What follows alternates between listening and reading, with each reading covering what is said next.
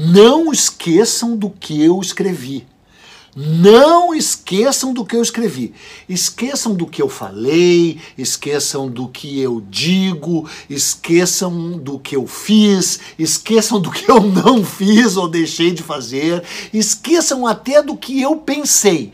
Mas, por favor, eu te peço, não esqueçam do que eu escrevi. Quer ver? Não dá para esquecer do que eu escrevi. Olha aqui, eu vou te ler o que, que eu escrevi. Uma das artes mais difíceis é a de escrever bem, de modo claro e sucinto, mantendo-se fiel aos acontecimentos. Pois é isso que Eduardo Bueno, que Eduardo Bueno consegue em uma síntese de séculos da nossa história. Não há melhor introdução para um público não especializado que queira ter uma noção de história do que os livros de Eduardo Bueno.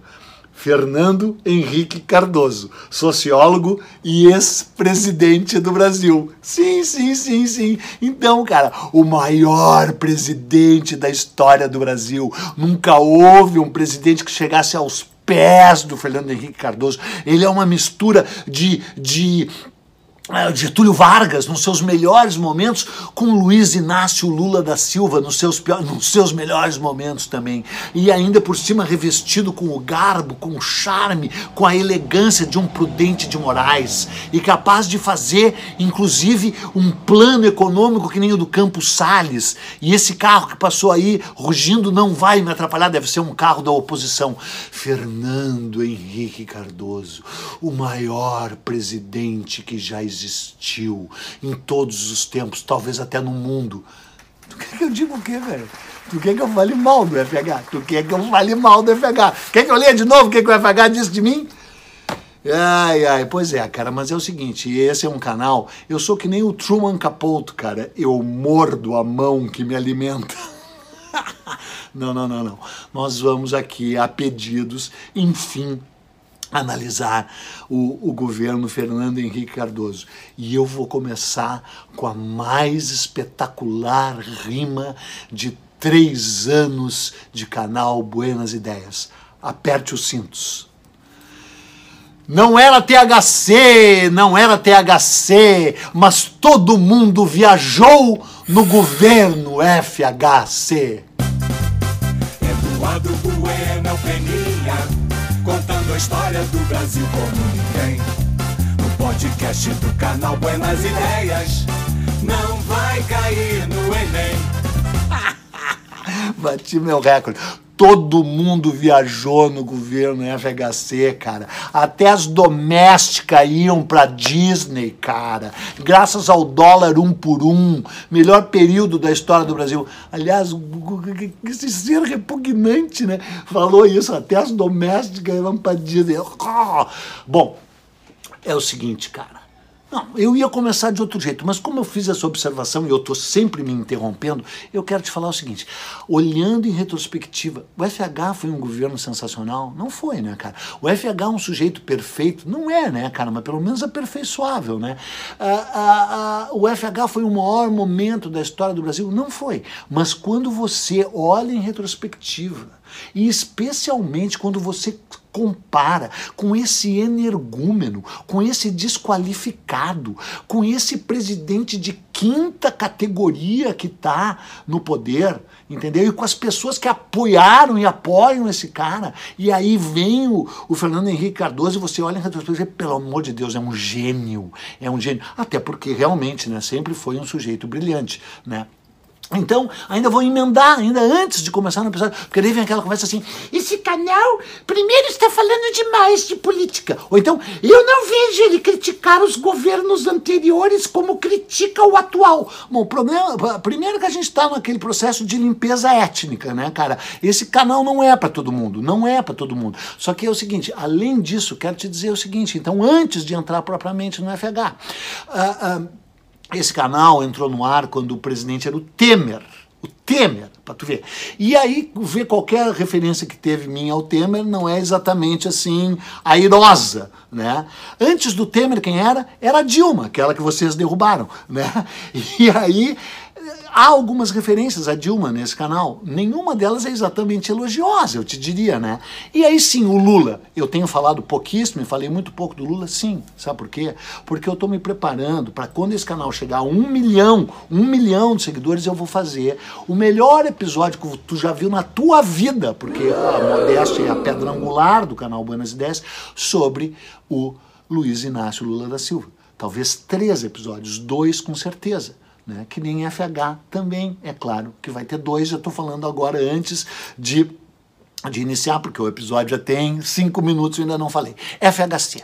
Bom, o FHC, cara, é incrível porque ele nasceu uh, em 1931, né? Quando você pensa nisso, 1931, ele nasceu um ano depois do Brasil, enfim, entrar no século XX, né? Com o, com o, com o, o, atraso habitual de 30 anos que essa nação tem com relação ao mundo civilizado. Né? A Revolução de 30, agora falando sério, uh, modernizou, foi um golpe militar, como você sabe, né? mas que modernizou o Brasil em vários sentidos né? e que dá início, evidentemente, à Era Vargas. E tem um lado que o FH é fruto direto da Era Vargas, em vários sentidos, como a gente vai ver, porque ele ele come, ele nasce em 31, no Rio de Janeiro. Aliás, é interessante ele ter nascido no Rio de Janeiro, né? Porque é, junto com o próprio Washington Luiz lá, que foi presidente, que foi o presidente derrubado, que foi o presidente derrubado em 30, ele é o mais paulista dos cariocas, né? Porque mesmo nascendo no Rio, ele é muito paulista, né? Mora em São Paulo hoje, ele tem um lado que ele é a cara de São Paulo, o melhor lado, né? Que é a cara de São Paulo. Ele nasce numa família de, de classe média, né? Quase classe média alta, que é o seguinte, cara, é... bom, eu ia falar uma coisa horrível, não vou falar, mas eu, uh, bom, uh, ele nasce numa família de classe média uh, e se mudam para São Paulo e ele começa a estudar na USP, no grupo do Florestan Fernandes, na, na, na faculdade de Sociologia da USP. E aí você pensa que hoje, nesse governo vomitativo, repugnante, desprezível, né?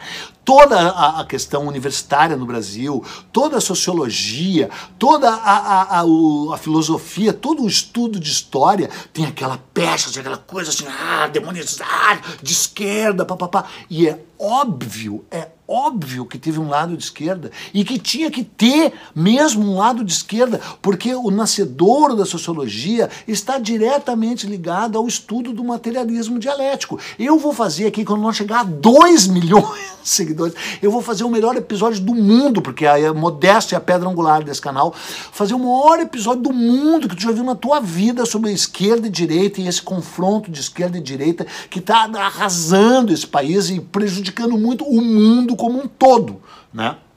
E de momento a culpa é da direita, né? Não sempre foi da direita, mas é nesse, nesse momento. Então ele entra na USP, né, que tem toda uma trajetória que daria só um episódio aqui sobre a USP, né, daria um episódio só sobre a, a, a, a faculdade de filosofia da USP. Né, ele entra no grupo do Florestan Fernandes. Né, Florestan Fernandes, um cara importantíssimo na história do Brasil, que aliás escreveu um livro que eu venero, que chama O Papel Social da Guerra nas Sociedades, na Sociedade Tupinambá um livro que eu estou estudando muito agora, já li muitas vezes, né? E ele entra nesse grupo que, do qual também fazia parte o Otaviani, a, a Dolores Durhan, né? Pessoas de primeira, pensadores, pensadores, que faziam a, a, a o funcionalismo, né? A, a, sociologia funcionalista, que tinha uma, um, um, uma base no, no estudo do, do marxismo dialético com o próprio funcionalismo. O FH é fruto dessa faculdade, né? Escreveu escreveu a sua tese de mestrado é sobre a escravidão no Brasil meridional, porque tem aquele mito gaúcho que não teve escravo no Rio Grande do Sul, não sei o que. Ele estuda o papel do, fundamental dos escravos no, na sociedade das charqueadas e ele próprio renega. Isso não é que renega, mas ele assim, sabe, é tipo quase o galeano lá com as veias abertas da América Latina, né? Uh, latrina ou latina? Uh, ele, ele, ele disse essa frase: esqueçam do que eu escrevi. Né? Quando estava no poder, ele disse isso. Que é uma coisa meio dolorosa, assim, porque teve um momento em que ele negou a biografia dele. E, na verdade, essa primeira parte desse episódio, ele não vai negar a biografia dele. Ele vai, ele vai negar na biografia dele, no, no, nós vamos deixar para o segundo volume, pela, pela continuação. Porque ele sempre foi coerente com essa sua biografia no início. Então ele disse: esqueçam do que eu escrevi. Mas como é que a gente vai esquecer do que ele escreveu, cara? Não existe melhor introdução para um público do que eu. Cara, ele escreveu isso. Ele é o FH, né, cara? Ele leu os meus livros, né, cara? O que tu quer que eu diga de um presidente que me leu tendo agora um analfabeto? Um analfabeto que oferece cloroquina para EMA, né? Bom, o, o o FH se formou ali, escreveu vários livros, dentre eles o, essa sua tese do capitalismo uh, no Brasil meridional, não é? E aí, em 1964, tem esse golpe, eu também vou fazer um episódio inesquecível sobre o golpe, inesquecível, né? Não vai ser que nem o Brasil para lerdos, né? Vai ser uma coisa digna, decente, luminosa, né? Que nem é esse canal.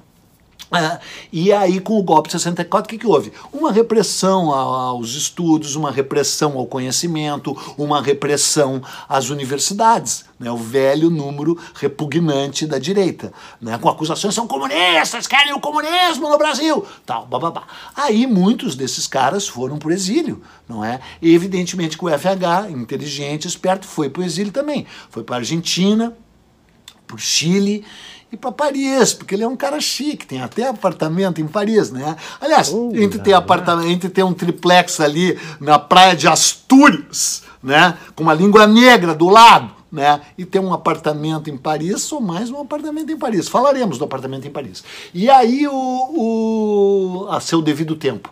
E aí ele volta para o Brasil, mas volta para o Brasil e em 69 é caçado pelo AI-5 né, que tem canalha, canalha. Esse canal é e sempre será militante. E esse canal vai perseguir um por um dos canalha que querem a volta do AI-5, como qualquer brasileiro digno e decente vai perseguir essas pessoas. Aí o FH de fato é caçado, né?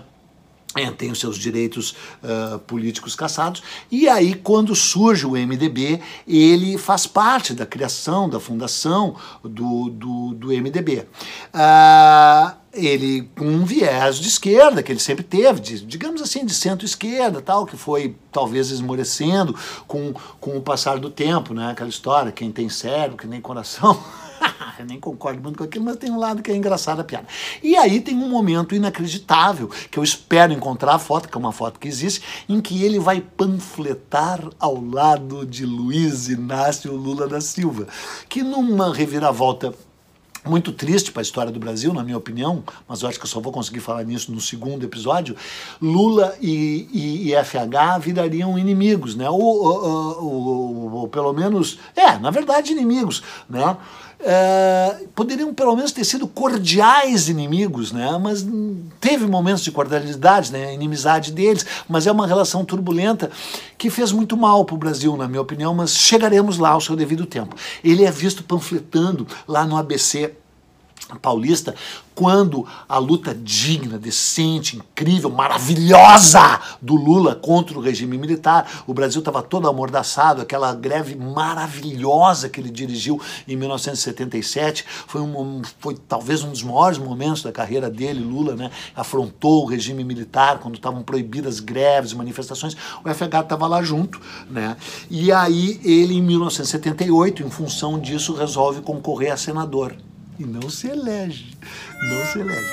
Não. A carreira dele política já começa com, na verdade, com uma derrota e depois por vias transversas, porque ele era, eh, ele era uh, suplente do senador Franco Montoro né, se elege como suplente do, do Franco Montoro, um tempo depois. E aí o, o Franco Montoro uh, uh, vira governador de São Paulo. E aí quando tu pensa, né, cara, Mário Covas, Franco Montoro, né, dá uma, pro FH, dá uma tristeza, né? Porque mesmo eu sempre tendo sido bem crítico a esses caras, né, sempre, sempre, sabe? Graças a Deus sempre fui um rebelde, sabe? Sempre fui um contestador, nunca me alinhei a nenhum governo e a nenhum político, nunca, nunca, sabe? Me orgulho muito disso, sabe? Sempre tive uma posição independente. O, pro, o, o canal não é sobre mim, o canal é sobre o FH.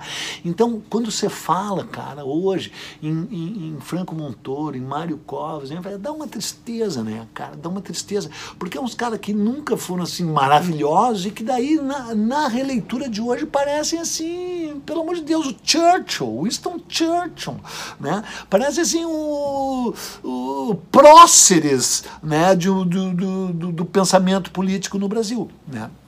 E aí o Montoro vira governador de São Paulo e o FH assume como senador. E, e aí, ao assumir como senador, né, uh, ele ele estabelece vínculos lá no Senado bem intensos, porque ele era um cara inteligente, articulado, fino, esperto, elegante, né? um lorde, um lorde, FH um lorde, meu chapa. tu não sabe, devia estar na Câmara dos Lordes, inclusive, né? E não convivendo com essa gentalha que ele é obrigado a conviver. Além do mais, porque ele lê Eduardo Bueno. Aí o... a questão, cara, é que daí tem aquela eleição polarizada de 89, né, Collor e Lula, né, e, não, antes disso, perdão, perdão, desculpe, que eleição polarizada, coisa nenhuma, o, o, o, o Tancredo faz dele o líder do governo uh, no Congresso, né, só que o governo Tancredo é o governo que não foi, entendeu? O FH já tinha uma proeminência no Senado, grande, e aí o, o morre o, o, o, o Tancredo e o, e o governo e o governo Tancredo vira governo Sarney, a nova república, sabe, que encheu os brasileiros de entusiasmo, de emoção, agora vai, agora vai, vira o governo Sarney. É, é, é, muito trágico, né? E antes disso ainda, ele tinha, ele assumiu em 83, né? Eu dei um salto aqui, mas tudo bem, tu, tu tá acostumado com o meu estilo uh, redemoínico, não é? Uh, Maelstrom, né? E aí o, o, ele assumiu em 83 no Senado, né? E em 85, pô, FH, Pô, FH. Em 85 ele concorre à prefeitura de São Paulo. E ele tinha tudo para ganhar. E ele concorre contra a múmia, contra o caquético, contra o morto-vivo, contra o desmorto, contra o undead, né? o morto insepulto do Jânio Quadros. E aí tudo indicava que ele ia ganhar. E aí né, a, a revista Veja, no, no, tempo que prestava, que não era coisa repugnante que virou, convida ele para fazer uma foto sentado na cadeira do prefeito, antes da eleição, né? E aí o FH vai, senta na cadeira, faz a foto assim, chique, né? Não sei se ele, se ele usava um Sharp sensacional, que nem essa, que daí também já é demais para a bola dele. Acho que não. Não, ele estava sem Sharp. Ele senta e faz a foto prefeito eleito de São Paulo. E perde. Pô, FH, eu gosto de te pegar, mas pô, tu perdeu, cara. Perdeu pro Jânio, que também é um retrato do Brasil, é um retrato de São Paulo, né? Só Paulo não é um retrato só de São Paulo, é, uma, é um retrato das complexidades de São Paulo. Porque, cara, São Paulo, o único lugar que presta nesse país é São Paulo, né? E aí o, o o resto é tudo periferia. E aí o, o, o. e acho bom tu concordar. E aí o, o perde, né? E, e o Jânio, que era um, um escroto, mas pelo menos era inteligente, debochado, desinfeta a cadeira né, de Covid-19, passa álcool em gel, papapá, desinfeta a cadeira antes de assumir. Bah, uma derrota para o FH enorme. E um dos motivos pelos quais o FH perdeu, sabe qual é? Primeiro que ele deu a entender que ele era ateu. Graças a Deus, né? Graças a Deus que o FH era ateu, né? Então ele deu a entender que era ateu e depois, cara, ele disse aquela frase aquela frase desastrosa que tem a ver com a minha rima. Ele disse assim: Não, eu fumei maconha, mas não traguei. Cara, que, que, é a mesma frase que o Bill Clinton, amigo dele, diria depois, né? Que é a frase mais pateticamente desastrosa, né? Porque tu diz assim, fumei e não traguei, tu te queima com os careta, né? Porque os caretas dizem, chegou a experimentar a erva do diabo. E te queima com os doidão também, né? Porque os doidão olham pra dizer mas tu é careta, e cara fumou e nem... Né? E ele disse, ele disse, e a Marta Suplicy ainda disse uma frase assim, eu me lembro uma vez que eu, o Eduardo, a Dona Ruth, aliás, a Dona Ruth merecia um episódio, hein? Agora que eu me lembrei da Dona Ruth, mulher maravilhosa, a mulher dele. Eu, o Eduardo, a Dona Ruth e o Fernando Henrique fomos passar um, uma temporada, quatro dias, lá numa praia de, do litoral sul de São Paulo e o Fernando Henrique até lavou a louça. pra mostrar que ele era assim, moderno. Ah, cara, é demais, né, cara? Mas é o seguinte, esse episódio não é feito para falar do FH. Teremos um mal do FH. Teremos um episódio para falar mal do FH depois. Um, e aí, cara, ele perde, é uma grande derrota. E depois o Brasil sofre uma derrota maior ainda, né, com o, com o governo. Uh, com a morte do Tancredo e o governo Sarney. Ele fica lá, que nem o Brasil inteiro, tendo que lidar com aqueles todos os anos aquele governo Sarney. E aí vem aquelas eleições de 89, né, o Sarney era para ficar quatro anos, conseguiu ficar cinco. Vem aquelas eleições de 89, e nas eleições de 89, o Mário Covas que é o candidato do FH, que é o candidato do PMDB, né, naquela eleição que teve, que teve Lula, que teve Collor, que teve Ulisses, que teve, teve Ulisses, nem me lembro, que teve Mário Covas, que teve Brizola, que daí tu fica pensando quando tu olha, a, a, que teve o Gabeira, que foi a única vez que eu votei para presidente na vida, foi quando eu votei no Gabeira, já estou entregando isso aí, o voto não é, aqui o voto não é secreto, e aí o o, evidentemente não votei no segundo turno, votei, anulei, pra, bom, não vou dizer o que, que eu fiz com o voto. E aí o uh, ganha o Collor, né, cara? Ganha o Collor. E aí o Collor é uh, derrubado, né? Aliás, juridicamente um processo uh, vicioso, né? não foi um processo limpo, né? o Collor não foi derrubado limpamente. Né? Tem um lado que você pode dizer foi golpe, foi golpe, para tu ver que tipo de país é esse, até quando um presidente tem que ser afastado por todos os motivos morais, éticos, né? nem isso conseguiram fazer. E assume quem? O Itamar. E o Itamar faz o quê? Bota o FH de ministro da Fazenda. E o FH, junto com uma série de, de, de, de, economistas e com o próprio Itamar, que até, que até morrer dizia que era o pai do real, cria o Plano Real. O Plano Real é o, me o melhor plano econômico da história do Brasil, estabiliza o Brasil e abre as portas, abre as portas para que o FH fosse o candidato natural à sucessão do Itamar. E aí, no dia 2 de outubro de 1994, o FH é eleito aos 63 anos de idade, com 55% dos votos, o 34º presidente da história do Brasil. Né? E dessa vez o PT, que já tinha perdido duas eleições, já tinha perdido uma eleição, não soube perder, ficou dizendo que o FH tinha usado a máquina pública e a máquina do Estado para se eleger, né? quando na verdade, na minha opinião, ele era obviamente um candidato mais preparado que o Lula. Né? Segunda derrota do Lula, e o FH, no dia 1 de janeiro de 1995, assume aos 63 anos de idade, a idade de Eduardo Bueno, a, a, a, como 34º presidente da história do Brasil. Eu ainda não, não cheguei na presidência. E quando ele assume, ele assume todos os brasileiros letrados, cara, todos os brasileiros esclarecidos, todos, todos não, né? Porque essa coisa aí não é. Mas ele, ele significava esperanças reais, condignas, né? De, de um país mais arejado, de um país mais avançado, de um país uh, uh, que enfim fosse enfrentar as, uh, com, com, com competência e eficiência esses seus miasmas, essas suas mazelas que o FH estudava lá na, na escola de sociologia da URGS desde 1950, desde 52 desde 52.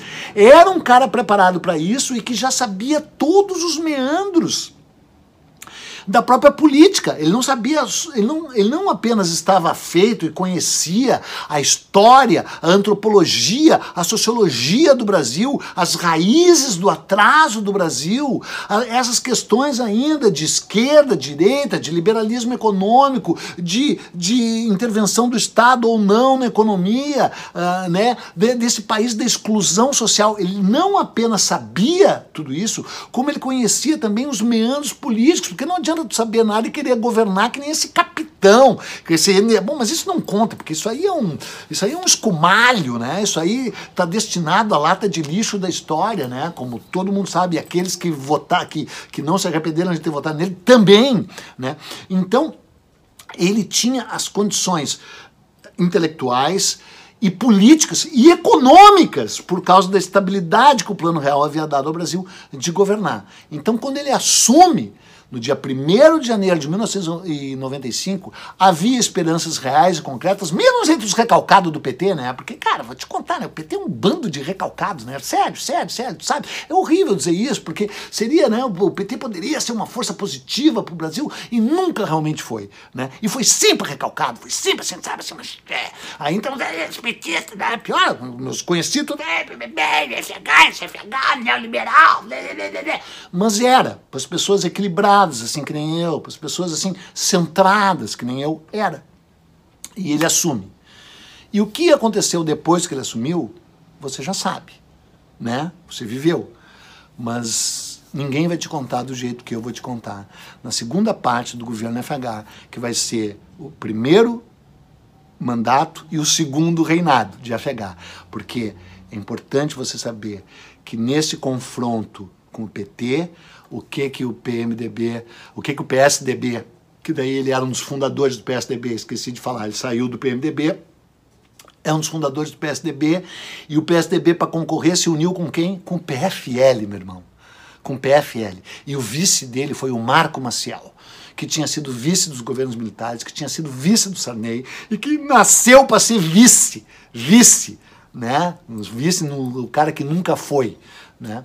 E essa ligação entre PSDB e PFL, também provocada por causa do, dos radicalismos do PT, embora eu também não queira demonizar tanto assim o PT, né? Porque né? Algum dia falaremos muito sobre o PT nesse canal, uh, cada vez mais político esse canal. Uh, essa ligação acaba se revelando desastrosa, né? E isso você só saberá depois que de viajar para Miami, porque o dólar vai ficar um por um. O dólar vai ficar um por um. E o FH é o presidente que leu Eduardo Bueno. É o presidente da gente. Eu te amo, FH. Tu é muito melhor que todos os outros juntos. E se tu não acha isso, vai embora do meu canal. Não tu, né? Eles. Tchau. Obrigado. Esse podcast é uma produção Flux.